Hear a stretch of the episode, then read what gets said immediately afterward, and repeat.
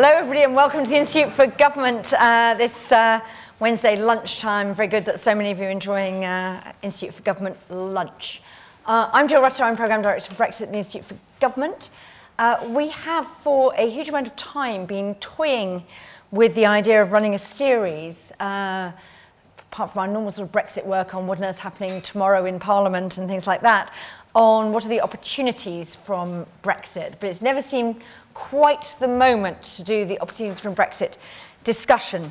But I think one of the things that most people agree on is if there are opportunities anywhere as we leave the EU, it's in the realm of agriculture, not least because the UK has chafed under the yoke of the CAP, uh, a policy designed not with British interests at heart when we exceeded in the early 1970s. This was like chafed to move the CAP into a better direction but been uh, not necessarily totally happy with its outcomes either for farming, the way in which farms are managed, the way in which farms are regulated, or indeed for the environment. And some of DEFRA's most dramatic statistics are for the decline in things like farmland and woodland birds uh, since the uh, 1960s. So this seemed like a very opportune moment to open up the discussion to ask what might the future be for food and farming after Brexit. We're trying to focus on the longer term, beyond the will Sainsbury's still have crisps on the shelves uh, on March 30th, though we can get into a bit of uh, the potential disruption in the event of a no deal Brexit if we have to and must. So we're absolutely delighted to have a really, really stellar panel here at the Institute for Government.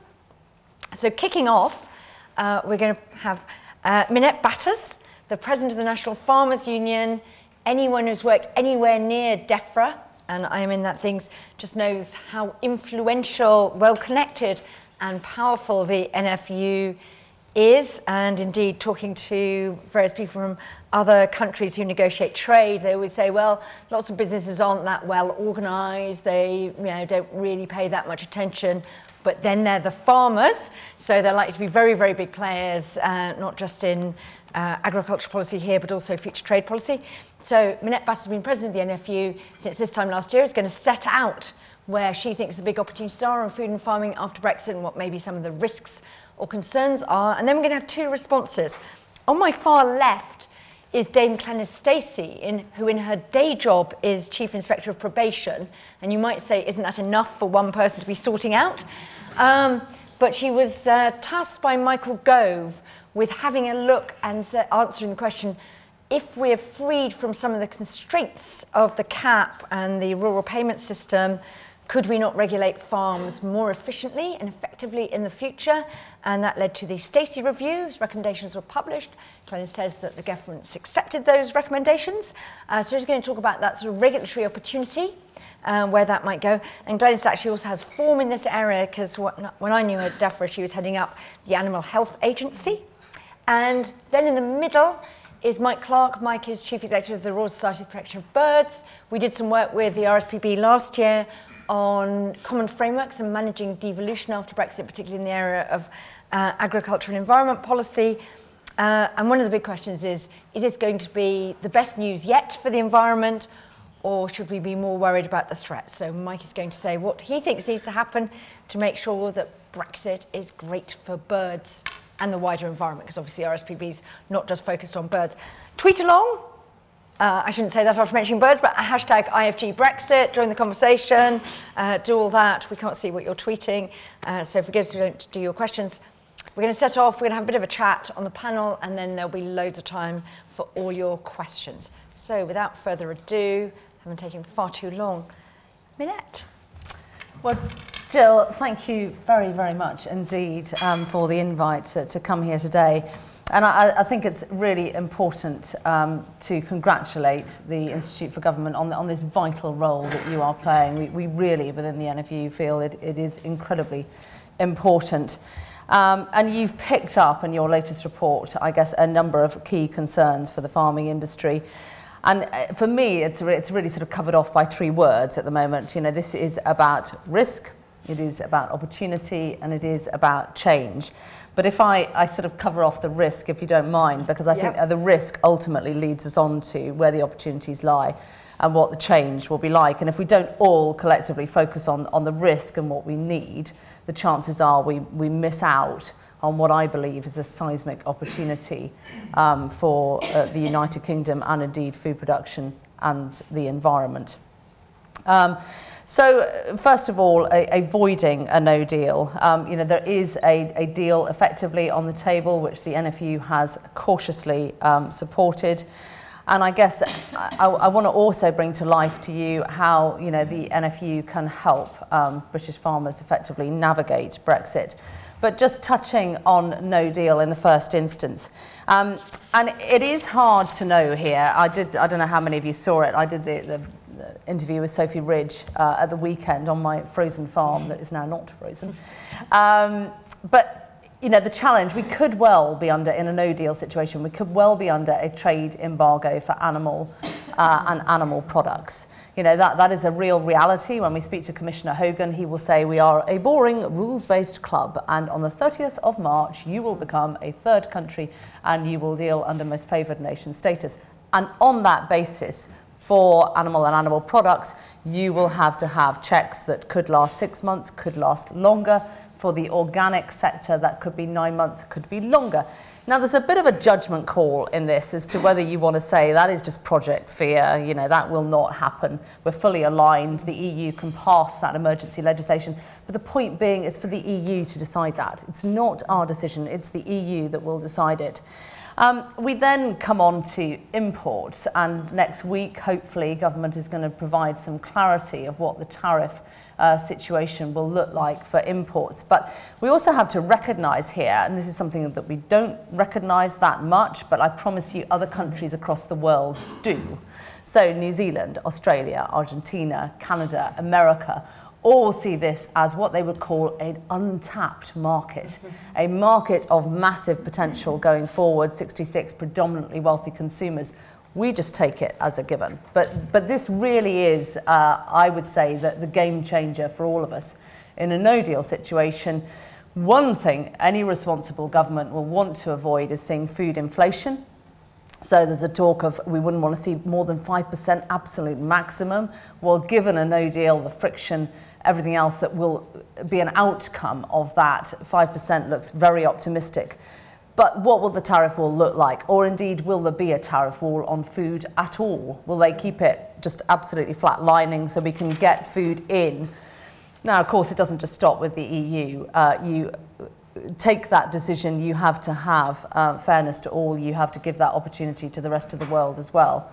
So, the, the whole tariff situation and what government comes out with next week um, uh, fuel, a fire has been fueled again by Dr. Fox on, on his view of tariffs, but you know it, that will be very interesting. Um, of course, all our critical dependencies are animal medicines, 95% produced in the EU, seeds, fertilizers, chemicals, um, a total reliance on that Dover-Calais route for vital inputs coming in. Uh, you know, it's easy to dismiss that. It wouldn't take much to bring um, the dairy industry to a total and utter standstill, to a welfare crisis, if we cannot get those medicines in. what does it look like? What's the tariff situation on that? that, that that's a big part of this. And, and we can't not have this conversation around risk without talking about future uh, workforce. So seasonal workers on just red alert at the moment. Every grower in the country is saying we desperately need certainty. We need clarity of thinking from government. All this talk of just a high-skilled workforce who is going to pick these crops that are growing in the ground right now that we know the British consumer desperately wants to see more of. Now, yes, we can automate, we can mechanise much more, but it's going to have to be transitional. So we must have certainty as soon as possible. Um, for seasonal workers, the whole permanent workforce, I, I think, is a massive issue, not just for our sector, for the care sector, for hospitality. We've actively encouraged um, British people away from these jobs. Um, and we've become very, very reliant on seeing higher productivity rates through what I would say has been a fantastic European workforce. What does the future look like? So, three seismic planks of change in legislation, uh, trade, immigration, and finally, the bit I wanted to touch on last of all is the agricultural bill. Um, this uh, uh, life changing for my sector. It's, it's a landmark piece of legislation, equally as important as the Treaty of Rome that underpins the objectives of the CAP and the 1947 Act. And we believe it is so important and fundamental to our future. It is landmark. Um, and it should, on that basis, it is an agricultural bill. and I'm hoping that Mike will very much agree with me here because it, it needs to be linked to the land. You know, it is really important that a future budget is linked to the land and not allowed to be hived off into different areas. At the moment, this relies on an amendment to make sure that this bill is an agricultural bill, is linked to the land, is not a given. Those monies effectively could be spent on anything. And I did say to the Prime Minister, you do keep saying the CAP has failed our farmers. But I said this is a landmark piece of legislation with no commitment to farming or indeed the 72% of farmed landscape at the moment. So that's an important amendment. Um, the second one is the piece on the standards. You know, we have continually said to Michael Gove, you know, what will you look to do on the standards? We want, uh, to be clear on this, we want him to look to bring a UK-wide group together to agree what we would want on animal welfare, environmental protection and food safety to agree a black and white policy statement on what our free trade agreement is going to offer on agriculture. That question, as far as I'm concerned, sits in the warm words territory at the moment and it does need putting in writing. And thirdly, the multi-annual budget. The cap was many things and it had to fit around many different countries, but it had a, a long-term financial commitment. We do not have the option of a multi-annual budget within the bill at the moment. So if I could pick headline amendments, I think there are, looking at Vicky Hurd here, I think there are very, very important amendments that could come. If I could pick the headlines, those would be it. Finally, on the policy, the big opportunity.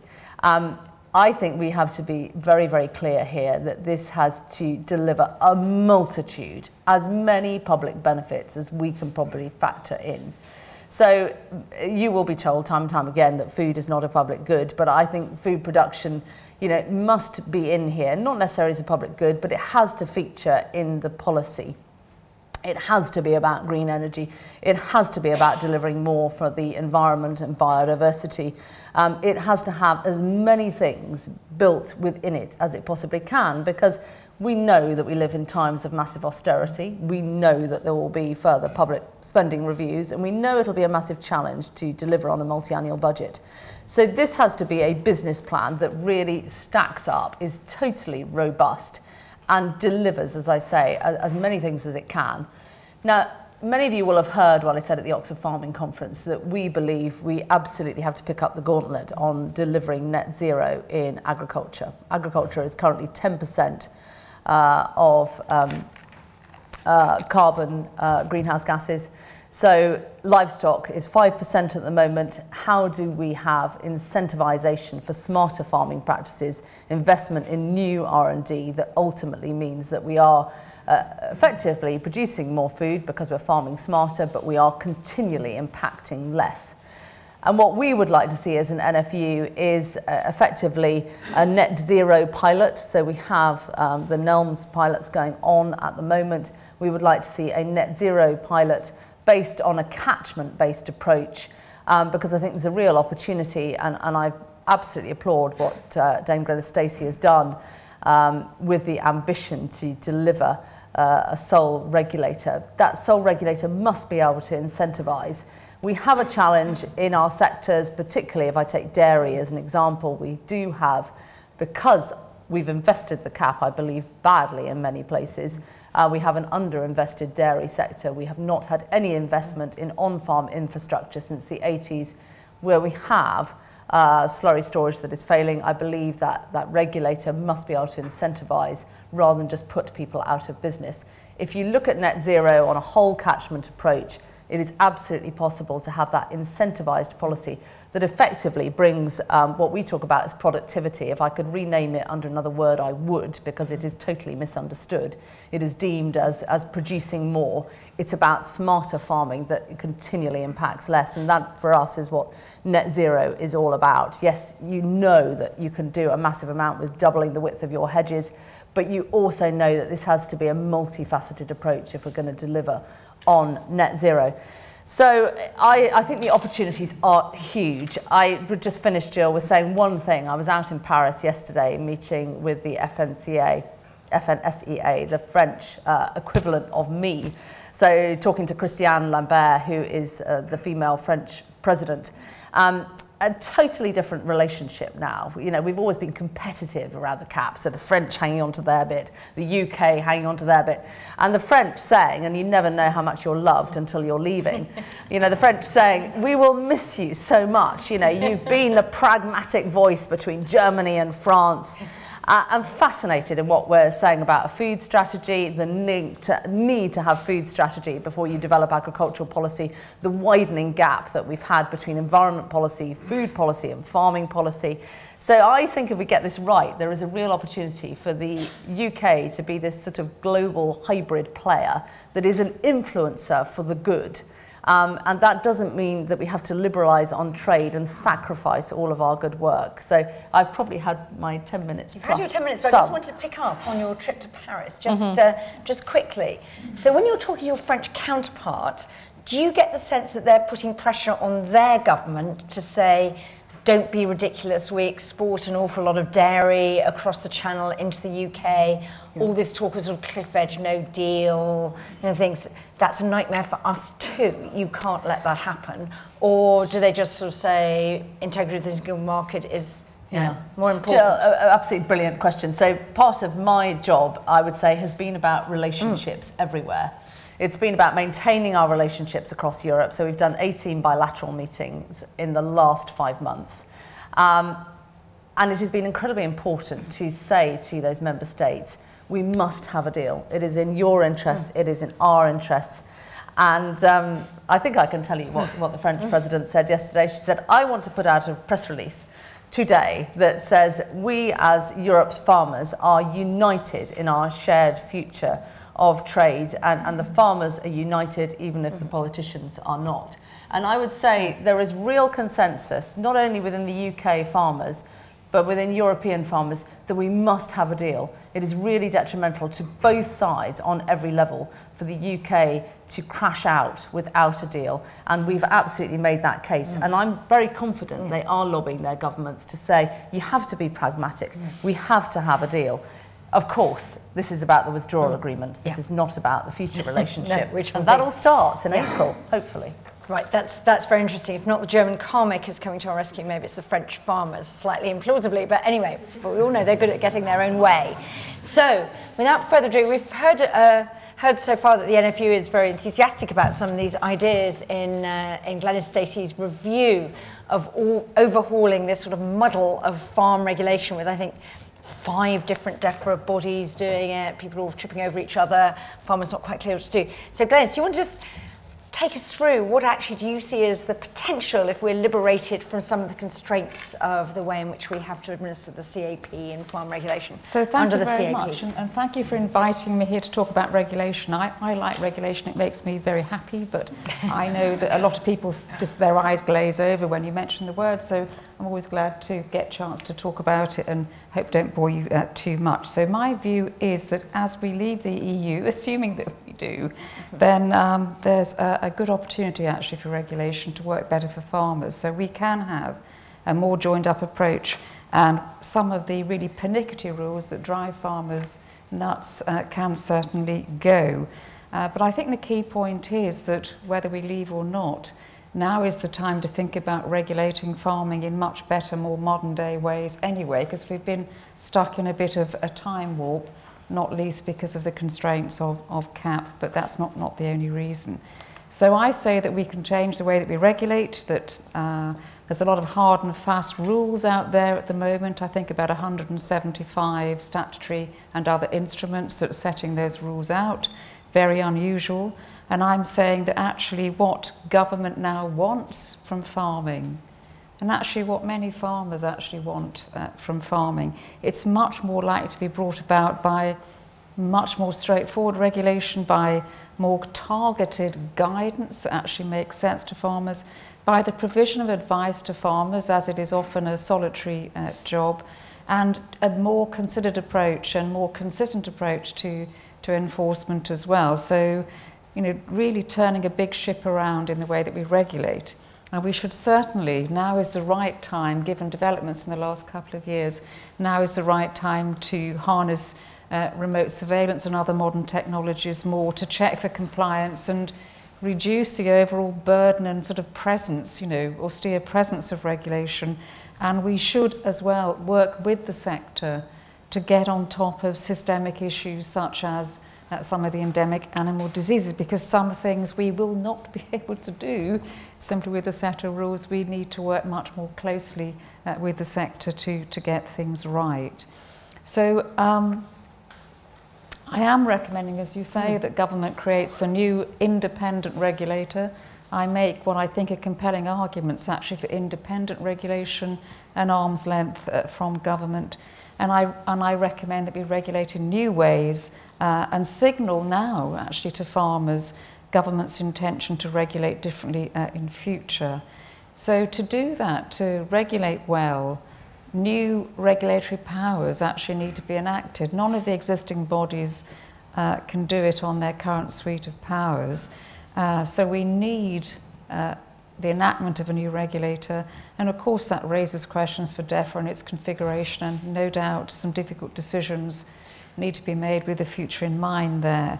But we need to join things up really and regulate farms more supportively and as a whole, as farms, as farmed land rather than regulate the individual issues associated with farms as we do at the moment in such a bit piece way. That is the wrong end of the telescope uh, from a regulatory perspective. So, um, as I understand it, the government accepts the thrust of these uh, rec- rec- recommendations that I've made in this report and intends to consult. So, its intention at the moment, I think, is to create a new regulator and to consult on the regulatory approach and also the relationship with environmental land management and contracts and payment there because my argument is that uh, the regulator needs to use the entire spectrum of regulation. So, at one end of the spectrum, when you've got really serious risks of harm and harms materializing, so exotic animal disease is one I would be familiar with. You need some hard and fast rules there. You're not debating them or arguing them, you're imposing them, and, and that's it, the movement controls and so on. But actually, many of the things that government now wants from farming are at the other end of the spectrum. So, if we do want to restore our hedgerows, for example, um, then we do need to think of other regulatory approaches. If you think of regulation as one thing, it is this it is not a set of rules, it is whatever you need to do to change behaviours where they need to change. That's what you're thinking as a regulator. What needs to change? How do I get those things to change? And at this end of the regulatory spectrum, you're much more about advice, guidance, and yes, incentivisation. And indeed, picking up the slurry point, um, one of my recommendations is that government does consider some sort of grant aid for repairs or replacement of slurry uh, storage facilities now because about 50% of them are plainly uh, failing. And actually, you know, you, if you think about what can you do to, to make a substantial change to the quality of water and the environment in this country, that must be way up, you know, towards the top of the list. So yes, as Minette says, it needs to be linked to land. Uh, Minette, you also, just one or two other points you raise, I'll just pick up to finish with. One is you mentioned the need for a multi-annual budget. And of course, this is a frustration for all areas of public endeavour. what are we going to be living on on the 2nd of April, uh, for example, with spending reviews getting ever more distant? Uh, but actually, I do make the point in the report that farming, more so than many other areas of endeavour, needs to be looked at over a period of years. You know, income fluctuates so significantly from year to year as does investment, as does currency exchange levels and so on. And so it's only over a period of years that many farmers can see whether they're making a profit or loss. There is a strong case, in other words, to taking a longer financial view of farming than perhaps some other more regular uh, areas of endeavour. On um, trade and standards, there's some very interesting questions for government here. So obviously some trade issues and related standards are deeply political matters, and a regulator wants to kind of steer, steer clear of that where possible. But a lot of the, requirements now, I would suggest, or one of the key requirements, is that we must be sufficiently flexible and agile. You know, one thing we can learn from other countries that have gone through trade shocks and changes is that they do need to change their standards or regulations sometimes almost overnight in order to protect trade. And I would certainly urge government to bear that strongly in mind that you need to be able to flex here and be agile to support farming and, and to support trade. And indeed, one of my recommendations is that the regulator needs to have a set statement of purpose, the reason why we're regulating. It needs to be in statute, and that should, yes, cover maintaining and enhancing animal health and welfare, maintaining and enhancing the natural environment, but also facilitating trade. Because you don't regulate farming to kill it, you know, you, you simply don't. And these things have to be kept in proper balance, these things. Whereas at the moment we've got interest groups competing in each of them. And that's why independent regulation has such a lot to offer, in my view, because the balance can be struck openly and you can account to Parliament for why and how you did it. Indeed, you must do so. So, for me, that third leg, if you like, facilitating trade will become so uh, precious and important. And indeed, I recommend that government considers that the regulator should itself be able to set standards to hold the ring, pretty much as Minette has mentioned. And just lastly on that, um, it will be important the regulator has an influence with trading partners. So let's say, for example, we do have arrangements with Europe and we do have a common rule book. I've yet to see exactly what this common rule book has in it, incidentally, or how far it goes. It seems a convenient notion at the moment. Um, but we know that the rules at the moment set within Europe uh, define not only what a standard is to be met, but then how it is to be checked. And that is most unusual in regulatory terms. I've never seen it in the various areas I've regulated in, and I would be guarding against that with my life because it constrains your regulatory approach if you're told you've got to get out in a field with a GPS system and a tape measure every year we're stuck, you know, do, doing it. So it is really important that whoever is setting standards, that the right expertise and real knowledge is in there, and that standards are set at the appropriate level, and they can flex and change quickly if needs be to facilitate um, trade. I've probably had my 10 minutes rant okay. there, so I'll, I'll stop now. So, Glenys, just, much. just a quick question for you. We know that one of the things that some of the Northern European farmers are worried about, about allowing uh, Minette's members to continue with tariff-free access is that we have different standards in the UK and therefore they don't face a level playing field that the UK can undercut on standards. But I'm just wondering whether, whether you've actually sort of calculated the potential benefit, not from having different standards, but better administered standards. Mm. Because if you're dramatically reducing the administrative burden on British farmers, you're giving them a bit of a leg up. Is that going to be a big issue with the farmers in the Netherlands or in Denmark who are saying, well, you know, we're facing an intolerable burden. We can't let these better regulated Brits into our market on a sort of, you know, level footing basis because the Stacey reviews given them such a competitive advantage. I mean, are you talking big money in terms of benefits here or, uh, well, or just a bit less hassly life and a bit more okay. free time? So we the last time we looked at the burden of regulation for farming in any definitive way was back in 2012 when the National Audit Office yeah. calculated, roughly speaking, that the average farm was, I think, earning about 55k and the cost of inspection alone was about 5k, so, you know, 10%. Mm. Now, inspection is, is the immediate face of regulation for farmers, and at the moment it's fairly sporadic and irritating. You know, you can get inspected several times a year or not for five years, and it's very difficult to join that up and make that fundamentally better without some big mm. systemic changes. But for me, um, I think a new regulator would be going down, frankly, the farm path as often, but for much more constructive reasons.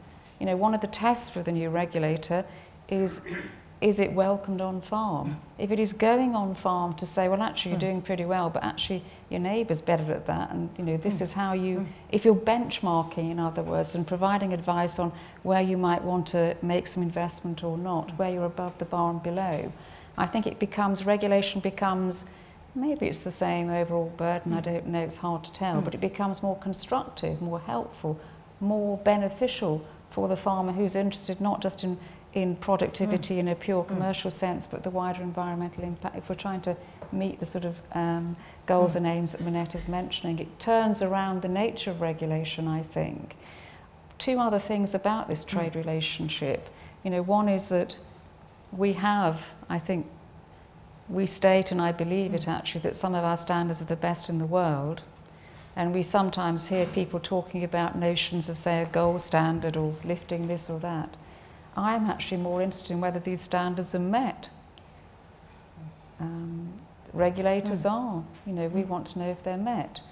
We know, we say in our report that the Environment Agency, without a risk model, will be visiting farms once every 200 years. You know, that doesn't give the public a great deal of confidence. If 50% of our slurry tanks are not doing the job they should, that doesn't give me confidence mm. either. I think the immediate issue for us as a mm. country actually is put your money where your mouth is and make sure you're saying the right thing. These standards are mm. relevant, they're there for a purpose, they need to be met.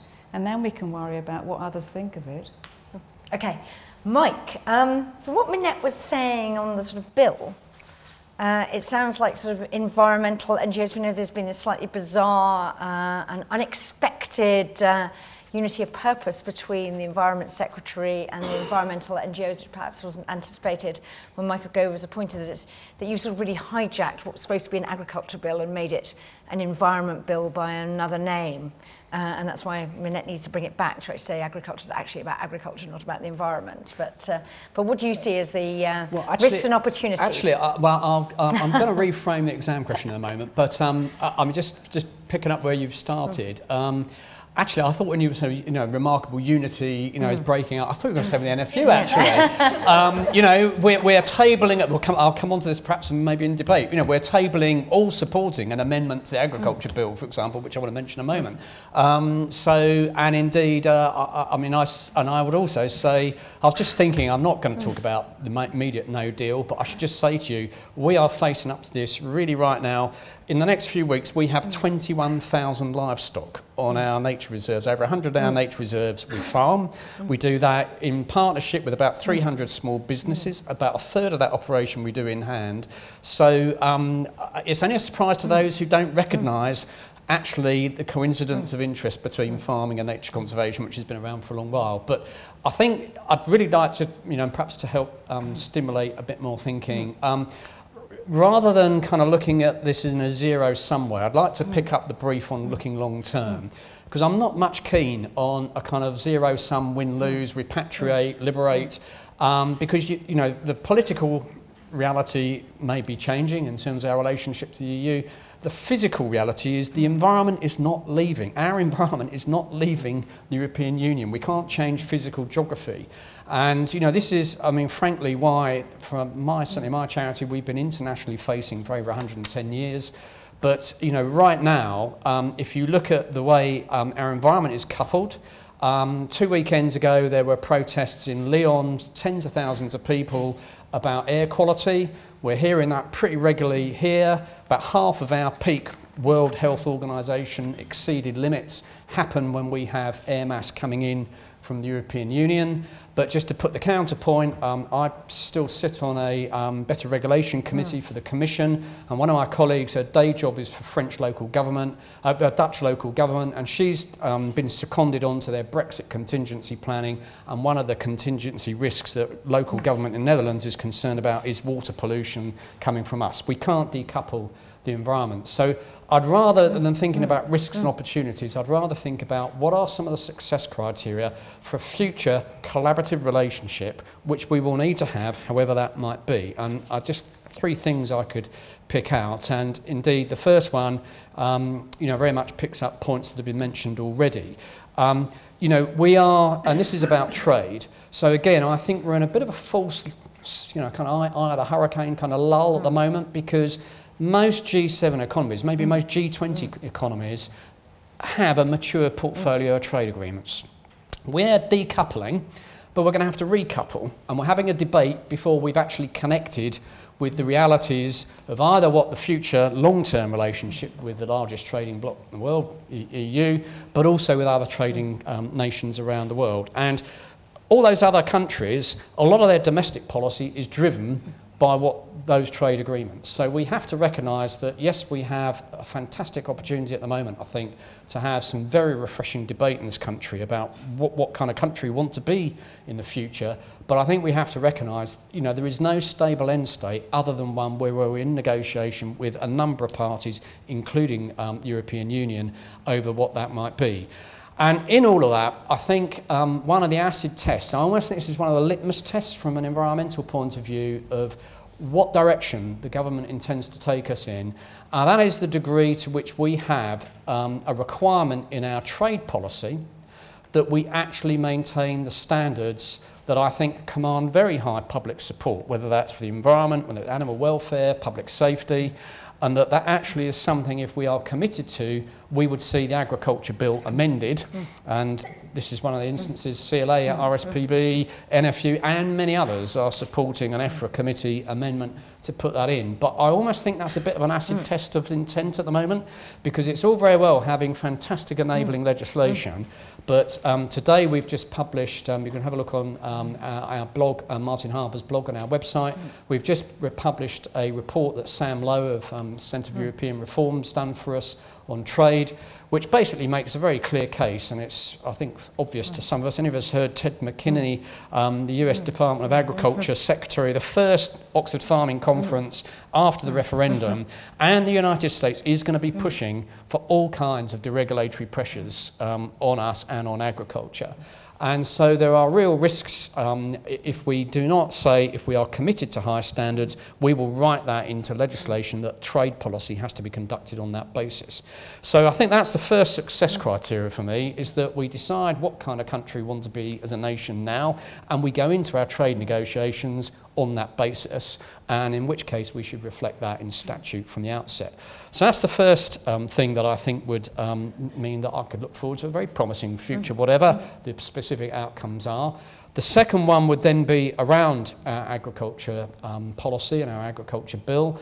Um, you know, I think perhaps um, Minette and I particularly might take issue as to quite where the emphasis is in the agriculture bill. But to be totally honest with you, I, I think some of this is almost a bit of um, the means rather than the ends, in, in a sense that, that we're having a, a debate about. Because we are now going to need to justify to the taxpayer why an equivalent budget that is actually, I think, probably even exceeded now this time of year by the annual, just the annual operating deficit of the NHS is roughly the equivalent of um, the um, money we spend on agriculture. And so this isn't about um, how to slice the cake up, so whether there should be a cake at all. And so having an agriculture bill or agriculture act, and as you say, landmark what is the purpose in a modern um, complex world where land use performs many things as well as food production, I think having a very clear purpose that the reason for spending public money on agriculture is because of the public benefit mm. it delivers, the public goods as they're referred to, is absolutely central. And I think the risk is if that clarity of purpose is lost out the bill, we're almost in danger of having a rerun of a CAP, a you know, CAP UK, as it were. Um, and I have to say, um, speaking to a number of colleagues and um, counterparts I know, Brussels, Germany, there's a lot of interest amongst people progressively who want to see the CAP reformed that over the next five, six years, were we to have our own agricultural policy, next time the CAP comes up reformed, they could actually point to something near neighbour and say, there you are, it works, there is an alternative. So they're very interested in the leadership we could show there. But anyway, that focus around public for mo- money for public goods, n- another critical um, factor for our s- success as a country in the future. And the third one and final one is again um, the ability to have more policy coherence um, uh, because frankly the CAP has been a huge block on policy coherence at a European level. More policy coherence um, in terms of food and food strategy I think is absolutely crucial. It has to go way beyond um, an agricultural focused bill. Um, this is clear role for government and this is addressing things like health but also carbon so you know, across um, lowland Europe, UK included, about half of our arable is used to produce livestock. Um, you know, it feeds cereals, feed livestock. There's a whole set of issues about diet. We are going to need to create more space for carbon sequestration, as well as, you know, fantastic. I mean, it is a fantastic commitment. You know, the the, the vision you have decarbonising our agricultural sector, but actually the space is going to be needed to create for sequestering carbon as well. And so there's a whole set of things there, including our international footprint. So seeing a um, food policy that is able to speak to those agendas, I think, and, and again, sets a direction at a time we'll get past all this immediate period and there's going to be a need a big debate in this country about how we bring the country together. And I think those three factors will be absolutely critical ones. Okay, I'm going to thank you very much all our panel. So loads of big issues there about trade policy, about future food policy, about policy coherence, about how we regulate better, who does what in this new system. The IFG love for machinery of government changes. Uh, well, we're very interested in that. No, no one else really is. But anyway, uh, unless you work in one of the regulators. Um, so, anyone got any questions or comments? We have some roving mics. Uh, Maddie. So let's just go to lady. Joe, go to lady there, and Maddie, go to lady there. Yeah, and we'll take them in clumps of three. Um, thank you. That's very interesting. Can you tell us who you are? Sorry. Sorry. Uh, yeah, I'm Sue Davies. I'm from Which, the consumer organisation. Um, I really ag- agree very strongly with the points that were made about taking this opportunity to have a much more joined up approach and obviously built on high standards. All the consumer research that we've been doing shows that consumers expect that we, well, they assume we already have high standards and they expect that if anything after we leave the EU, um, that those will be improved. I wondered how the regulator and the approach that Dame Glenys has been describing would fit with that. Because in the way that you were talking about its role in setting standards, you didn't mention anything about the importance of consumer protection. And ultimately, the reason why we obviously have agriculture and we produce food, from our point of view, is that it's to meet our, our health needs, and consumers therefore have to be central, uh, central to that. But if you've got this flexible approach and a very strong emphasis on the ability to respond and to facilitate trade, isn't there a danger that that could actually work against that and that um, the consumer interest could be lost in that new approach? Okay. Don't answer yet. We'll come on to that. Karen.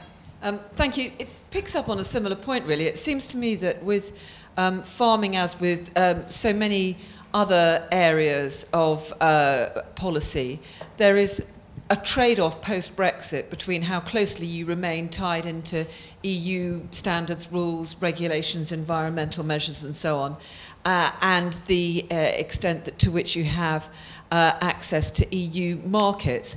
And uh, just listening to what all of you have been saying about the, vi- uh, the vital need to maintain standards and the concerns about wider imports from other uh, non EU countries, um, I just wonder whether what you're actually saying is that, in fact, in future we're going to have to stay incredibly closely aligned, or are there really opportunities there where um, British farming could be liberated and could do things differently? Okay. And I Sorry, Carol, I'm a Robert, political journalist. Yeah. Thank you. And just along there. Just do that, and then we'll. Robert Moreland. I'm a, a former member of the European Parliament, and I have to say that my uh, bias is very much in what I would call the which direction, because I was surprised none of you used the word consumer. And I would have thought that the word consumer ought to be there the whole time, because it's not just consumer protection. I think most of my time in the European Parliament was voting against agricultural prices proposals because the prices were too high in the British government. So my interest in saying is what are you really doing for the consumer? And indeed, particularly a point that was touched on, the diet question, where the government has actually got to face the fact that a lot of people eat too much. And also to be careful of, I'm entirely in favour of environment expenditure, but environment expenditure that's there good for the environment and not to somehow deal, as I think some of it is, with farmers' incomes. Okay, some very interesting, uh, interesting points here. Let's just focus. I mean, are we in danger of having uh, what appears to be a consensus between environmentalists and farm producers uh, that actually uh, is forgetting the sort of consumer interest? I think someone on the radio this morning uh, singing the praises of unilateral tariff elimination by the UK was saying, well, uh, I think he was talking about plates when I was listening to it. I think he talked about uh, food a bit earlier. But, uh, you know, that there were 20,000 people employed in making plates, but 65 million people buying plates. I'm not quite sure how often people actually buy plates. I last bought mine about 35 years ago. But, um, but you know, there's sort of consumer interest in lower prices, and this interesting thing about, you know, um, high standards, is that a sort of closet form of protectionism, whatever. Minette, where do you see that balance being struck? How should we involve the consumer in these conversations rather than just be Well, sort of, I, yeah. I, I, look, I, think we all talked about the consumer. I mean, I, I talked about the 66 million people. Mike talked about this tacking up for every taxpayer. However you want to term it, this, this has to stack up for, for British citizens across the board. Um, just to Sue's point, one, one of the frustrations that I have with the work that Glenys Stacey has done, and she knows my thoughts on this, is I, I believe it's a phenomenal piece of work but it's not taken a vertical approach. So this is dealing with primary production. Um, we have massive challenges within the supply chain uh, of how we are trading, and the point that you made, Robert. So all these points are really interconnected. You know, you talked about not wanting environmental payments to prop up farmers' mm. incomes. Well, we face a challenge here because without direct support, 42% of Britain's farmers become unprofitable. 17% of Britain's farmers are unprofitable right now with direct mm. support. So, so what do we do all about this? You know, we, we want to maintain the standards. There is a price to the standards. Um, and, ultimately, somebody has to pay. Now, you know, we're the third per affordable amount of income spent. Consumers actually get a really good deal at the moment because, you know, there's only the US and Singapore that are actually offering their citizens a better deal on food price. So food is cheap. Farmers are taking effectively less than 6% out of the value chain. So we, we have to address all of this. So it has to be, to my mind, one big plan that stacks up for everybody. And what I would like Michael Gove to do, which he can do within the agricultural bill, is to take the upwards hmm. trajectory on what Glenys has done with primary production and, and look at how government would look to maybe challenge competition law to see how we would be trading because we are going to live with a retail price war full stop. While we've allowed everybody to grow we're just going to live with it. Um, so i think that is, is incredibly important. And, and the litmus test as mike says will be on this standards point. I mean that is the, the critical test. And sue makes the point very well that consumers expect it. It's a given and they do not see us leaving uh, as a threat to that at all. But that, that is the, the, the crux of all of this. So the appetite for lots and lots of cheap protein you don't think exists because that's probably the area you'd get most cheap stuff coming in, isn't it? If we left the EU and went to unilateral tariffs, you get. It is about everybody else seeing this market as a massive opportunity for agricultural products, um, you know, and, and the US in particular. Um, so, you know, I'm not sure we've got anyone from the US Embassy here. Do see a couple of Ted- Ted McKinney couple has of very people, strong views A couple of people from the Australian High Commission who might want to come in and see whether they see us as an untapped uh, market in future trade deals. Glenys, do you, what do you see about this sort of Oh, building definitely. out from your review and, and ta- maybe taking more of a consumer sort of interest in in Okay, so just in my defence, I wasn't asked to look at the whole world. no, I know. But, you know, You should have been. Yeah, can you do that next? it started Stacey to too, just but have a quick look at inspection. So you know we have stretched the kind of Yeah. terms of reference to the limit, but uh, it is you know it's a valid point that that Minette makes. I just had a couple of things to contribute. One is the consumer view, and I you know I'm a consumer. We all are. What do we actually know about the food we are eating, and what do we care about it? I found it enormously interesting looking at this as part of the review actually. Mm. What did people understand? So we know we've got the food standards agency and there's a broad assumption that our food is safe to eat. And if it isn't safe something will be happen about it. So we want to know our food is safe. Then we want to know a bit about the nutritional value of it. Is it worth eating mm. or, or, or is it not? And you know we're somewhere on that. And then if you go up this pecking order what we want to know when we talk about standards we might then want to know whether um, if it's an animal that it was well looked after that it had a happy life or whatever it is. Uh, and then we might want to know about the environment and whether actually producing this product had an adverse effect on the environment.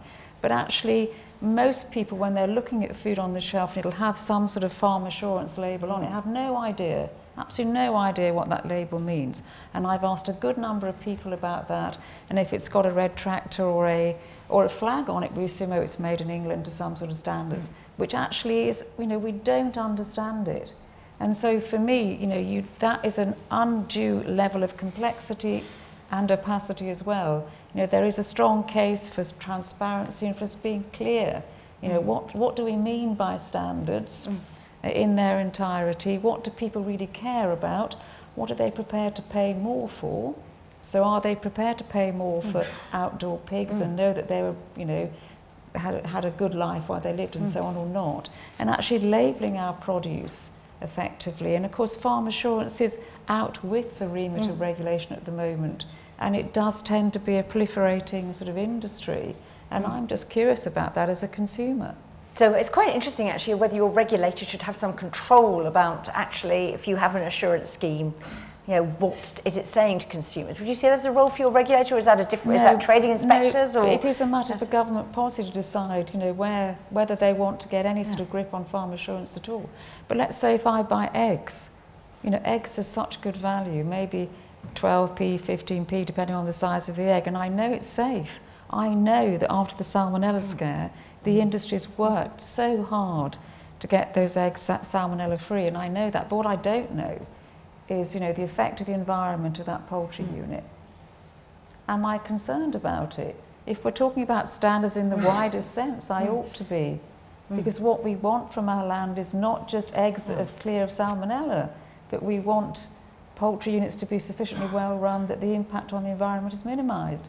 But at the moment, the so-called standards that we are buying on aren't giving us any information about that at all. And, uh, you know, it's just a curiosity to me. Mm. Mike, do you want? Yeah, just two, two quick points. I mean, I think first, just to say, um, so, you know, as a charity, we have to look at the public benefit. You know, we don't think about consumer, we think about hmm. public benefit. And the public, you know, they are consumers they're also taxpayers, they're also citizens that actually expect their governments to ensure they're kept from harm as well. And so I'd look at it through all of those lenses. And you know, if you then look at, say, how our land is managed and the key role that agriculture plays in that, you know, the public affected by what happens in terms of air quality, mm. uh, ammonia emissions, for example, have a direct effect, floods, the carbon mm. cycle. You know, if we expect the rest of the world to help keep us mm. in a safe space, we've got to do the same. Um, that's going to be crucial. And of course, biodiversity, you know, the cost of pollinators, you know, that will directly affect consumers. If you take, you know, carry on taking out our pollinators, bees and others the rate we are, it is going to put a massive cost and dysfunction on how agriculture works. So, and, and, you know, it's beyond my kind of brief, as it were, but I think also I would just make the point that I think, um, I think actually the, if you look at some of the evidence that I've seen out there, mm. how much reduction in price mm. we would see in food, I think is a you know, moot point as just how much it would be. Mm. The point, though, is it will affect those in society where that marginal difference, you know, the ones who can least afford it. And, you know, and it's not just whether they can afford and will choose because they haven't actually got a choice, they can only afford the cheapest. But actually, it's also around labelling as well, so whether they will be able to make a choice as well. Um, so I think there's a lot of reasons why there's a case for the public to carry on funding um, what we do with our land. And, you know, the main tool of that is agriculture. And I think just sort of final mm. quick one, mm. but just going back to a point, um, you know, is there really opportunity if we're going to need to remain coupled to some degree with um, mm. the EU trading bloc? Mm. Um, I think there's a lot of, we have a lot of discretion as to how we might, um, if you like, our own public intervention in terms of spending. I think, you know, and I think there's a lot of scope there. I mean, we need to remind ourselves all the withdrawal agreement does is just get us to the conversation mm. about what that future is going to be. But I think I would work on the assumption that if we're broadly in the kind mm. of spending envelopes we are, um, effectively we've gone for massive modulation mm. um, mm. from where the CAP mm. is. We've shifted the balance, but it's broadly an equivalence that I think you know allows us to at least have a trading negotiation. Yep. Could I just say as well, yeah. I know, Minette, when we first met on this review, mm. you said to me, it's always stuck with me, your members want to compete at all the price points. You know, and I mm. absolutely mm. understand mm. that. And as consumers, we want to know those price points and what we're getting for our money. If I pay 59p for a bunch of spring onions or a pound for a bunch in a bag, is it the same spring onion?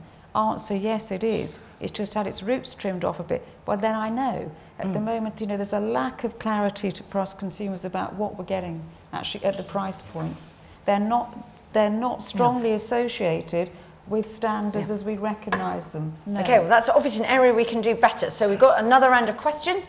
So let's, Maddie, let's come down here and let's go to then, and then we'll come to Barbara, and then we'll go and Joe. Yeah. Yeah, hello. Um, my name's Ian Wakely, uh, agrarian peasant. Agrarian President. I think that's a first for IFG. No one's ever introduced themselves as an agrarian peasant here before, so welcome. I'd like to make a few points, if I may. Um, firstly, I think one of the things that really, really depresses me as a farmer is the way certain politicians write this off. It's just farming, it doesn't matter. Farming and food in this country employs 4 million people, puts 120 billion quid onto the UK's GDP every year. That's 10% of our GDP, give or take. And yet, this is so often politicians just wipe this away. Oh, it doesn't matter, it's only farming. That's point number one. Point number two I'm a dairy farmer. I sell somewhere between 11 and 12,000 litres of milk a cow. In terms of efficiency, I'm pretty much there. Yeah. I can't come close to competing with one of my uh, uh, counterparts in the US because of all the problem, because of all the things they have, like hormones they can use to treat, to, to, to, to uh, increase growth rates in the beef byproduct of dairy cows, BST in dairy cows themselves, rumen enhancing antibiotics in beef and dairy. Uh, the list goes on. Mm. Uh, now, if I'm to see free access to UK mm. markets of that sort of stuff, it doesn't matter why I have subsidies. It doesn't matter whether somebody stands mm. outside Waitrose and say, yes, I'll give you an extra 5p a pint. I'm bust. And one of the things that people continually forget about with this, it isn't just what you see mm. on the supermarket mm. shelf. Mm. There's 20, 30% of all of the stuff we produce goes into processing and processed foods and catering. And that American guy can do cheese 30% a ton cheaper than me. That equates to Yeah. tuppence on a pizza. So you've just destroyed the UK mm. dairy sector and somebody can save 2p on a pizza. Personally speaking, I mm. don't think they'll ever see the 2p on the pizza. I think that will wind up in Tesco's mm. pocket. That's by the by. Secondly, or thirdly rather, with regard to uh, some of the environmental problems we're speaking about. You speak about uh, reducing emissions from livestock and the ground that goes to produce the food for the livestock. Well, even in an ultra-intensive dairy unit like I run, half my food comes from grass. You get rid of the cows to save the, to save the ground that was ploughed up to produce the cereals to feed that. You also get rid of the grass that my cows ate. Grassland is the biggest carbon sequestrator we have out there to use as a tool to help the environment. The idea that cutting back livestock production willy-nilly is going to make this any better is bonkers. It's, it's just moving the problem from one area to another. But it looks good because you can say, look what we've done. As far as how food cheap should be, 1945, 80% of the weekly budget. 2019, 11% of the weekly budget. Most commodities, you could practically give the stuff away and it wouldn't make any difference to the processed price in the shop. Okay, that's very helpful comments. Really good to have somebody who's actually doing that. I know Minette's farming as well. Do you think you can pass the microphone just behind you, Barbara? Yeah. Hi, Tell us who you are. Barbara Young. Um, I should say House of Lords and Chairman of the Woodland Trust, but I also ought to declare an interest in being an ex uh, chief executive of the Environment Agency in view of what I'm going to say about Glenys and her report. um, um, I think two, th- two things. One is I'm deeply, deeply, deeply nervous about the idea that any regulator can flex standards in order to aid trade. Because we know in the past that the Common Agricultural Policy, which had a different set of drivers, often didn't allow the right sorts of biodiversity standards in particular, but also water quality, soil management, uh, flood risk management to be delivered by the farming industry. So we mustn't go from one system that's performed poorly for the environment to another system that performs poorly for the environment because, like it or not, the driver will always be trade if, we're, if we allow it to be. The second point I'm anxious about is the idea that consumers make rational decisions. Mm. I mean, we know that voters don't make rational decisions because they voted for bloody Brexit.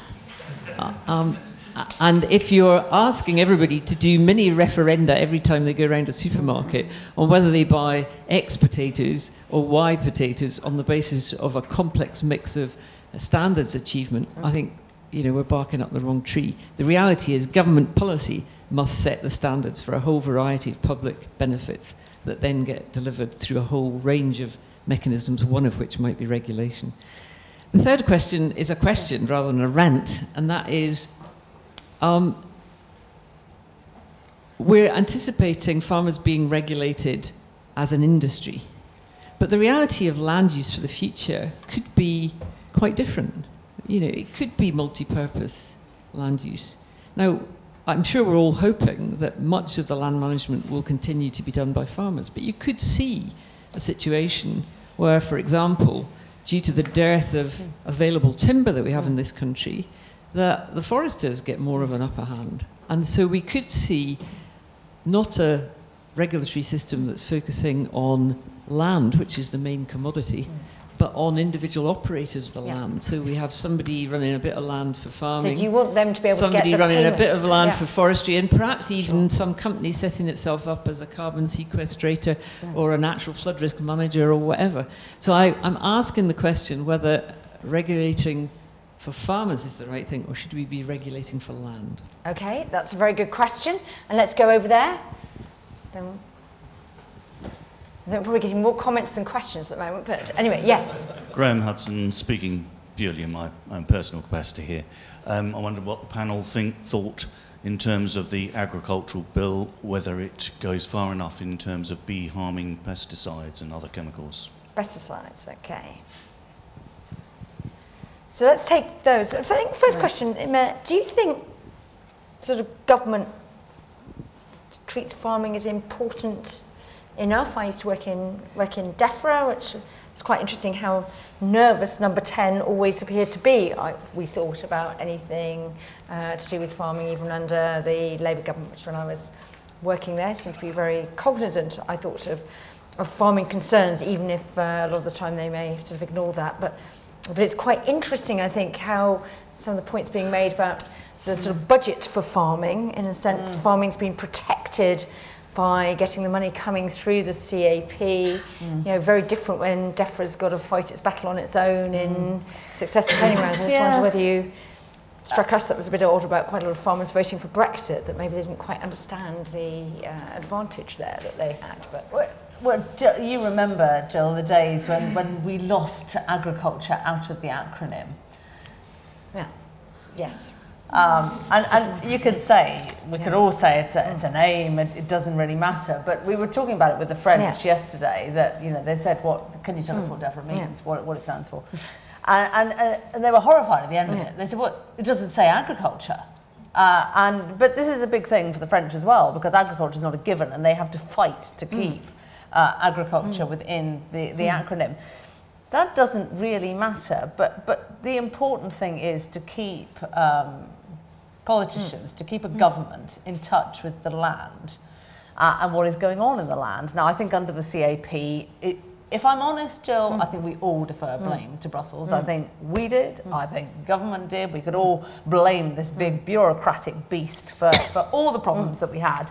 And now all the chickens are coming home mm. to roost. So we will have to sort it out mm. ourselves. And it, it is going to lead to a new relationship and all the points mm. that have been made. And uh, what I feel is, is really lacking at the moment is the sort of golden thread that runs from mm. health uh, or from education mm. to health to Bayes that mm. deals with business to DEFRA that deals with production. And if I speak to Bayes mm. ministers or Bayes officials, mm. they'll say, well, you're, you're DEFRA, you're primary mm. production, mm. you're not mm. business. Mm. Mm. And I'm thinking, well, these are all businesses. Mm. You know, everything is fine business. So we have to develop this mm. golden thread. We have to work in a way, and that'll be challenging. You know, there are going to be some challenging conversations to be, So you- to be had.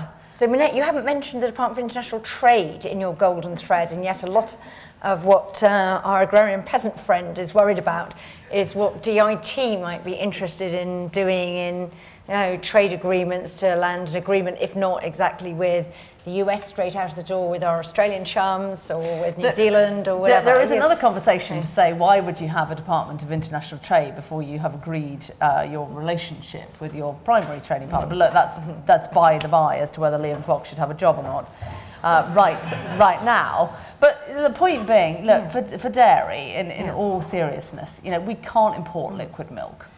Um, uh, you know, and, and thank goodness. So, you know, we need our dairy farmers. We've seen massive consolidation within the dairy industry, and we need to be able to add value to that liquid milk, which we've devalued now more than water, which is quite a remarkable feat. Um, so, uh, I think there are massive opportunities, if I'm honest, for dairy, but it will live or die effectively on this whole sort of standards piece. 15% of UK milk winds up in burgers, uh, cheeseburgers, pizzas, poor quality commodity hmm. cheddar, all that stuff. Yeah, yeah, and yeah. that's the thing. If that 15% hmm. winds up back on the UK dairy market, you'll knock 20, 30% Well, off the Sue, UK. Sue Davies at the back hmm. will tell you when I was speaking of which, she'll say out of all their consumer research, you know, dairy and livestock are iconic still within the eyes of consumers. They are very closely aligned with wanting to buy British dairy products. That's all a good thing. Mm. If I can, Joe, just Yeah. have one point mm. on, on the, the assurance bit. Yeah. We all focus on retail. We're fixated mm. about it. My members are fixated on retail. It's all they ever talk about. And yet we all go out, we go to a hotel, a bar, and we couldn't give a, a, a, a damn about what we're eating. We believe what it says on that blackboard. We believe what it says on that menu, and we never question it. So retail assurance has been a mm. phenomenal success story that we haven't taken mm. ownership of that I mm. believe we can now. But what about out of home? 50% of our marketplace is out of home, and we're all guilty of A, how do we police it? How do we have a code of practice that is tied into these standards? Um, and so you haven't got the policing, you haven't got the consumer. When I'm out in other countries, they'll immediately, if they come to mm. us, they'll say, What's in that sandwich? What's your procurement strategy? Mm. You know, the French yesterday, French sugar. Mm. Um, and they know about it. We don't have that in the UK, and we need to develop it because ultimately, the whole education piece about understanding about food, your point about farming not being recognised in government, you know, procurement, buying standards, those, those are important cultural pieces that ultimately influence policy um, going forwards. I wanted to come on to Glenys. So Barbara's challenge here that your regulator shouldn't be allowed to flex standards. this is bad for the environment. I'm going to ask Mike whether he's sanguine about the idea that we have a sort of regulator just making up standards. Yeah, to go along. Whatever. So there's a spectrum of ways in which you set standards. So at one end of the spectrum, uh, you would have a government doing that and setting them out in acts of parliament and other statutory instruments. And you go right through various models to the other end, mm. which is a profession setting its mm. own professional standards and being totally in control of those. And at the moment where we are, generally speaking, for farming mm. is right at the government statutory legislative end of the spectrum. I think we identified about 175 different instruments, some of them uh, many decades old, some of them really only coming into effect at the moment when we have an emergency, which is mm. fine, but some of them terribly dated actually. And then within there as well at the moment, there are a lot of provisions that are directly related to CAP mm. and cross compliance and field measurement and, and all the rest of it. So, assuming we come out of Europe, firstly, some of that's got to be unpicked. There's a really rather mm. sort of tedious job of actually that you need to prioritise about what of that un, what still stays and what's unpicked. Hmm. And you'll eventually get acts of parliament that shift some of it. But in the meantime, hmm. farmers need to know. So, you know, there's a place there for someone to say, actually, you know, don't worry about these 68 hmm. provisions, they're not relevant.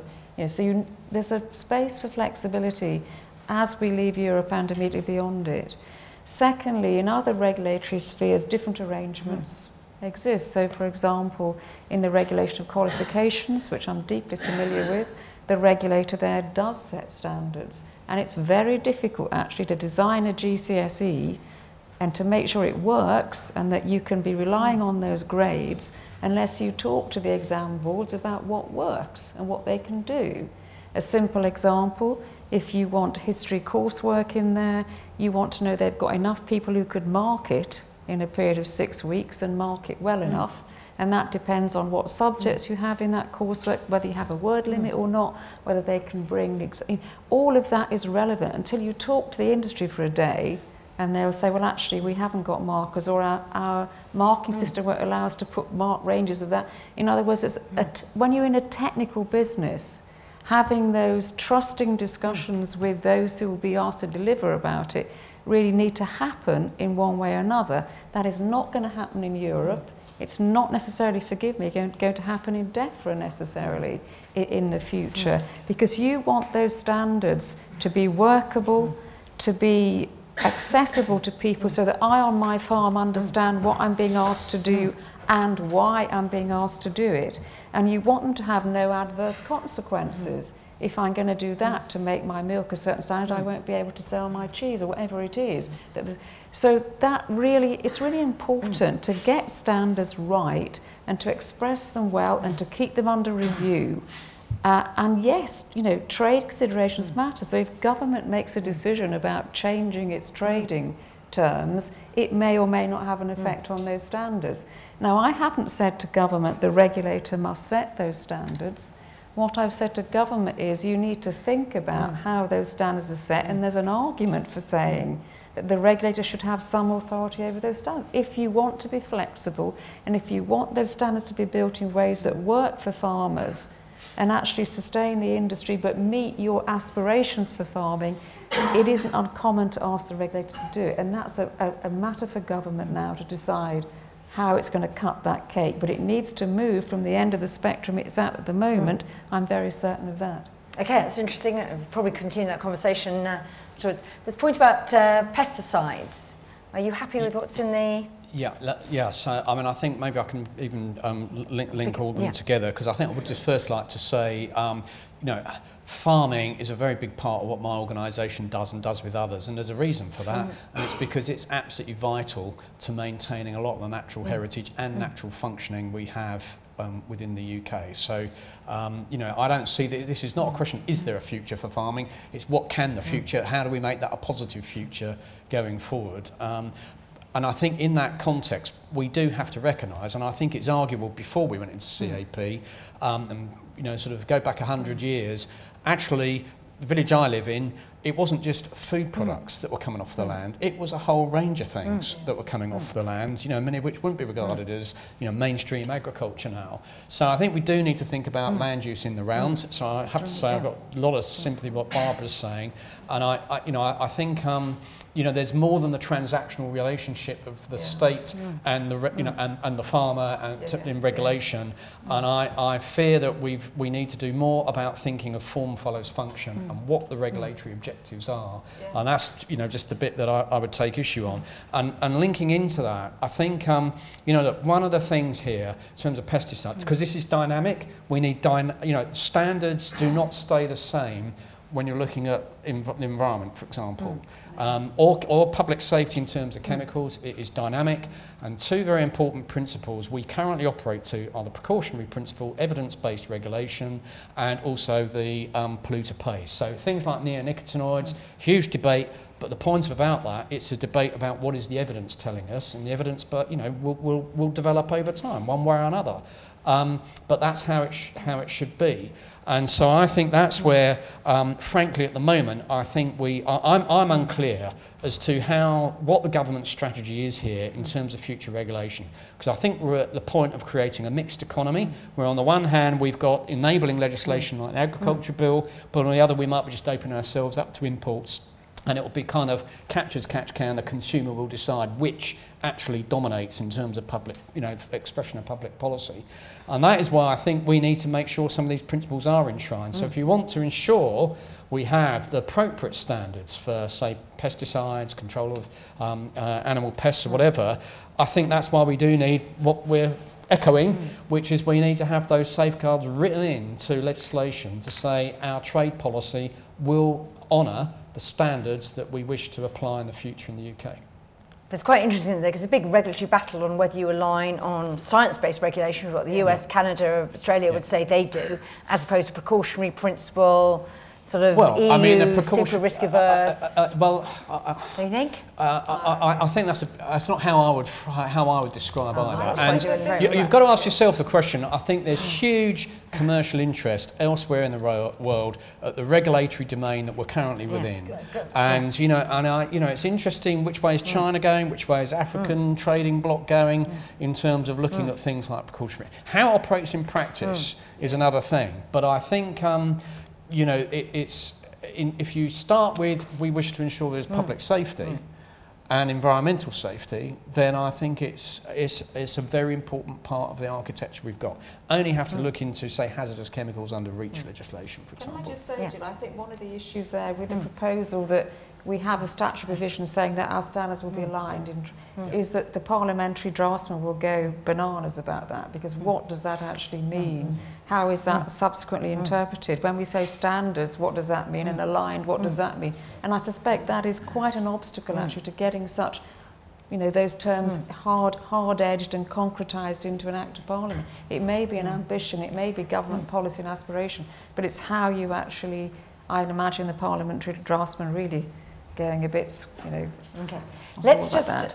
Okay, we're coming to the end, and I know lots of people have had to go already. So let's just pick up final questions and then very quick answer on our panel. So we'll go just behind you, Maddie, there, and then we'll go here, and then we'll go. Yeah, we'll just pick very quick questions, one sentence questions. Yeah, um, Adam Bell from DEFRA. Uh, CAP has been reformed successively over the years. Today, it doesn't look anything like the CAP of the early 90s, and there's a lot of different approaches other countries have made. The Norwegians are different, the Canadians do their own thing on insurance and so forth. Are there historic reforms in Europe or the approaches that other countries have taken to agriculture that we should be looking to and getting inspiration from? Okay? Yeah. Thanks, Jill. Um, uh, Stephen Dietz from the Australian High Commission. Um, thanks for, for outing us. um, uh, but very much appreciate the talk. Uh, very, very interesting. Um, uh, I just want to make a couple of points in response to uh, uh, mentions, mentions to Australia. I mean, those who would uh, would have seen that our High Commissioner at King's College last week or our uh, Trade Minister in town the week before would have heard him say that. Um, uh, of course, Australia realises that there are there are sensitivities in the FTA discussions, but that you know uh, the fastest growing markets uh, in the world lie on Australia's doorstep in Asia. Uh, we've had a very successful track record of negotiating free trade agreements with China, Japan, Korea. Uh, and just recently the Trans-Pacific Partnership, and, and that's where we see the, the biggest growth, in particular for agricultural exports. Um, that's not to say that Europe and the UK is uh, insignificant or an unimportant market for us. Uh, we are currently negotiating an FTA with the EU, you'll be aware. Uh, and of course, uh, our government is quite keen to uh, commence FTA negotiations with the UK when it leaves the EU.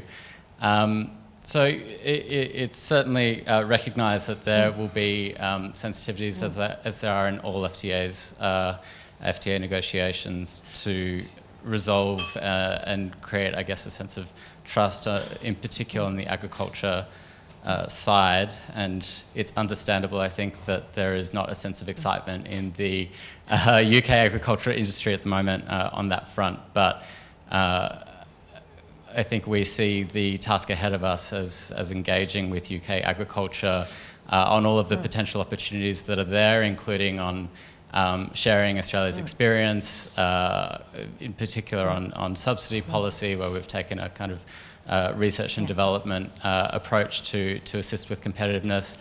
On standards, where in fact, sometimes uh, in some areas, uh, Australia's standards are, are higher than the, the UK's, so I don't think it's uh, necessarily the case that, that uh, trading with Australia would involve lowering standards. And in any event, you know, we, we export to the standards of the market to which uh, exports are bound.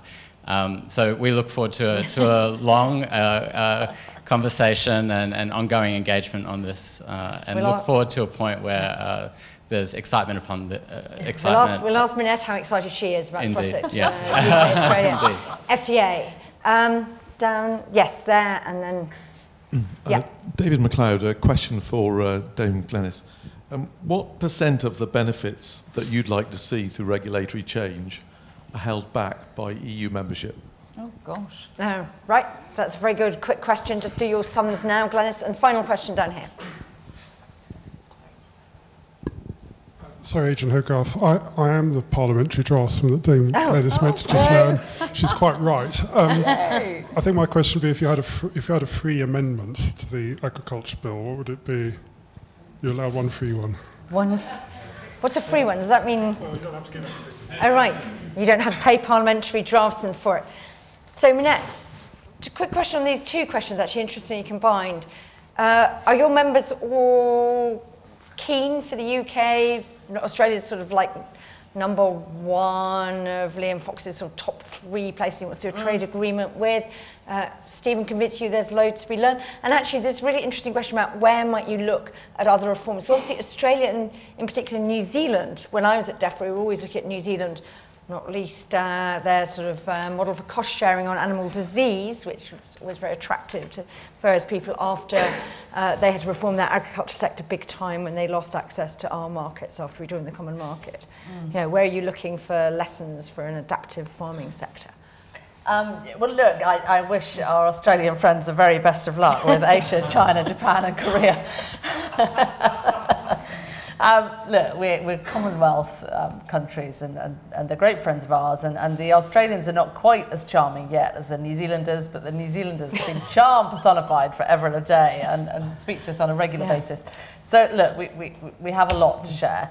Um, but we, we are incredibly, we are incredibly different um, in that we're such a densely populated country. You can compete on scale in a way that we can't. You have very challenging weather um, and, and all sorts of, of other things. But the, I'd like to link your point back to the, the, um, the where are the opportunities and what would we learn now from, from other countries.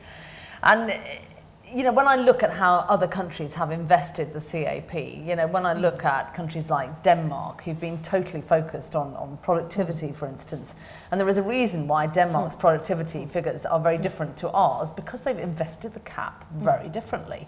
Um, so, you know, when I speak to the Danes, they will say we have 28 people across the world who are selling the benefits of Danish agri-food. So they are a big exporting nation. Um, they are very much bought into Danish agricultural production and the opportunities. The UK has one person in China who's just retired. So, you know, th- this sort of myth that we have these mm. massive export opportunities, we do, but they were alive to us in Europe, Jill. You know, so we've mm. been under exporting agri-food for mm. a long time. There is an opportunity now for us to really come together and do it differently. And, and I do believe, you know, the British brand should be underpinned by assurance, integrity, and standards. You know, Michael Gove could effectively mm. call it whatever he wants mm. to call it, but we need to come together. We need to be focused on the home market and the export market.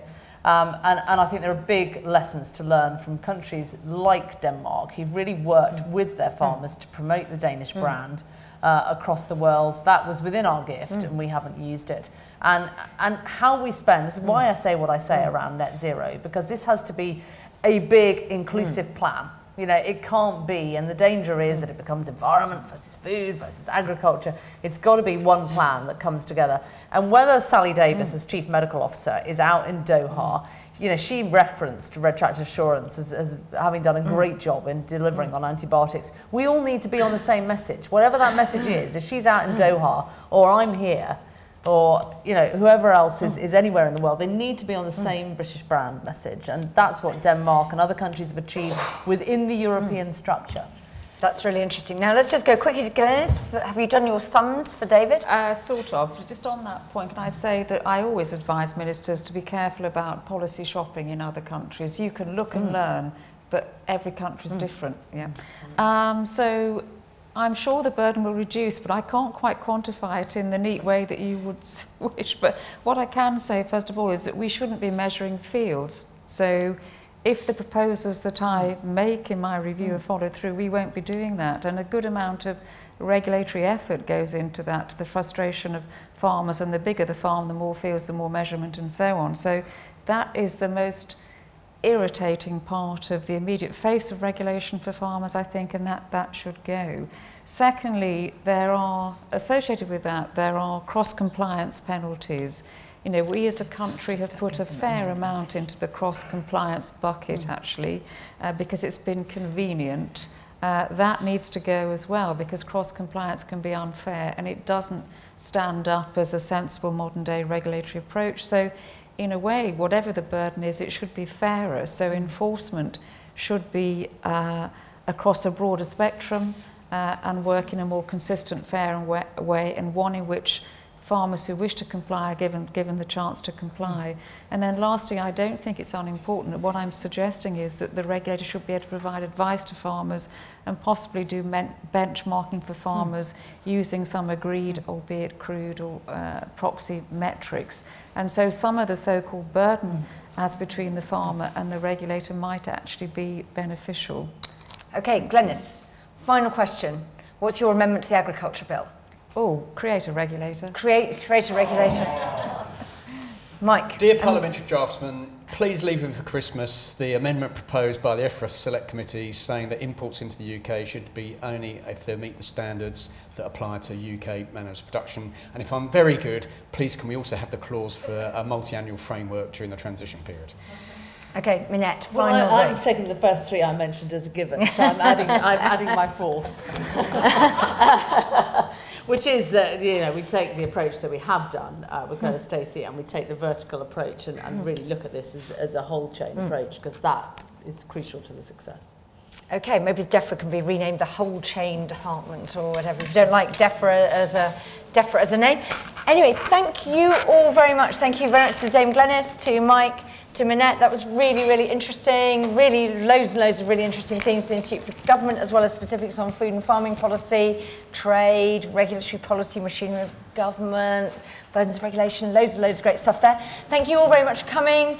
Do come more. And if you want to recommend this to all your friends, it's on the live stream and people can watch the video afterwards and see all of you. Don't think anyone said anything they don't want things. So could you just thank our panel very much.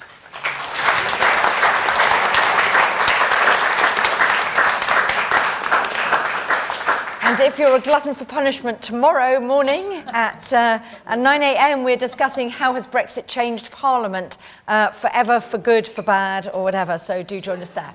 Thank you very much.